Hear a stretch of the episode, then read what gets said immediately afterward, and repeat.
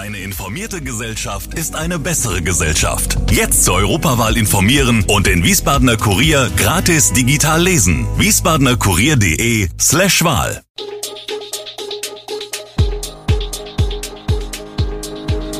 Gude, unser morgendliches News Update.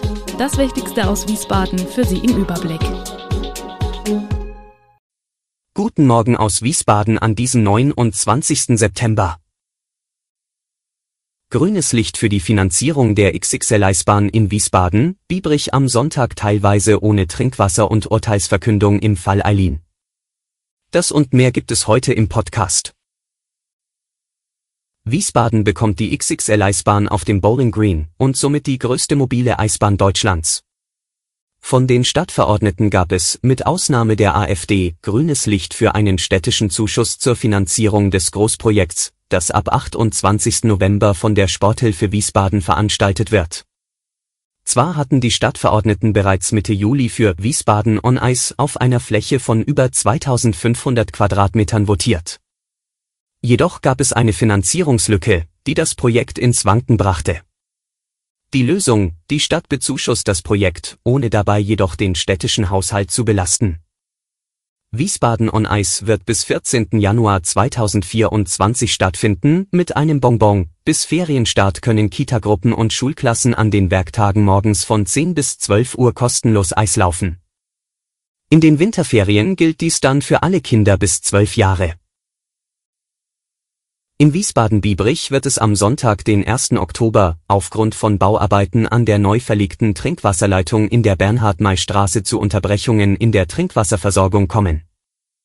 Dies betrifft nicht nur Teile von Biebrich, sondern auch das Gewerbegebiet Deponie zwischen 8 Uhr morgens und 16 Uhr nachmittags. Betroffene Straßen umfassen unter anderem am Hammerberg, an der Hammermühle und Teile der Bernhard-May-Straße.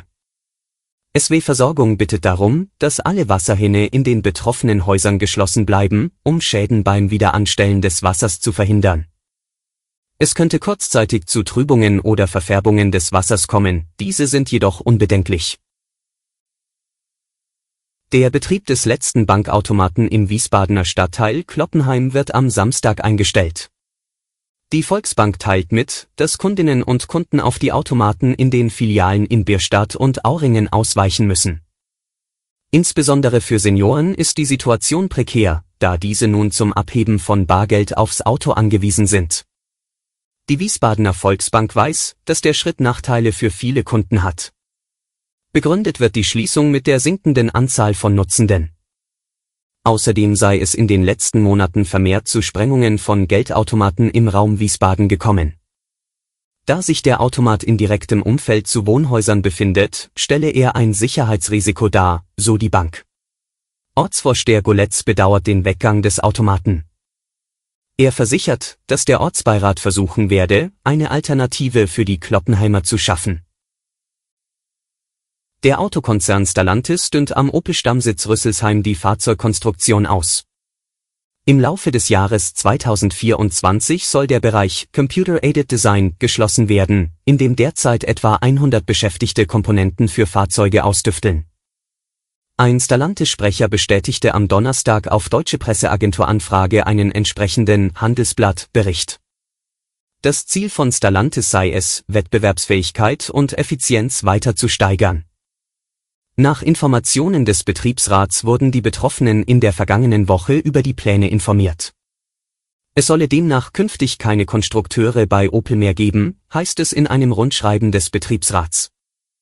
Den Beschäftigten wurde die Inanspruchnahme der freiwilligen Programme nahegelegt sowie auf rund 30 Stellen im Bereich Knowledge-Based Engineering verwiesen.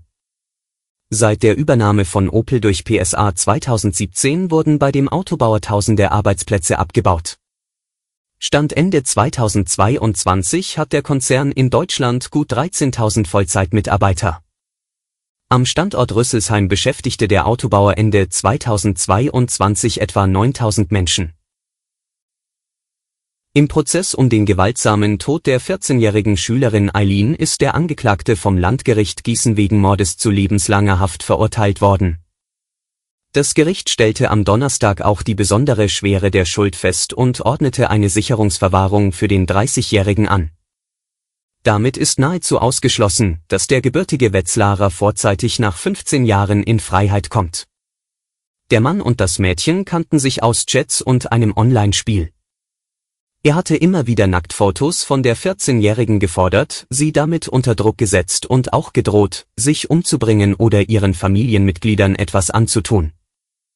Am 21. Juli vergangenen Jahres war der Mann dann in den Heimatort des Mädchens in Gottenheim nahe Freiburg gefahren, hatte Eileen dort abgeholt und sie nach Hessen in ein Waldstück nahe Langgöns im Landkreis Gießen gebracht. Dort versuchte er, die 14-Jährige zu vergewaltigen und erwürgte sie.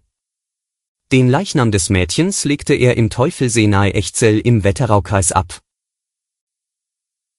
Alle weiteren Hintergründe und Nachrichten lesen Sie auf www.wiesbadener-kurier.de. Gude Wiesbaden ist eine Produktion der VRM von Allgemeiner Zeitung, Wiesbadener Kurier, Echo Online und Mittelhessen.de. Redaktion und Produktion die NewsmanagerInnen der VRM. Ihr erreicht uns per Mail an audio.vrm.de.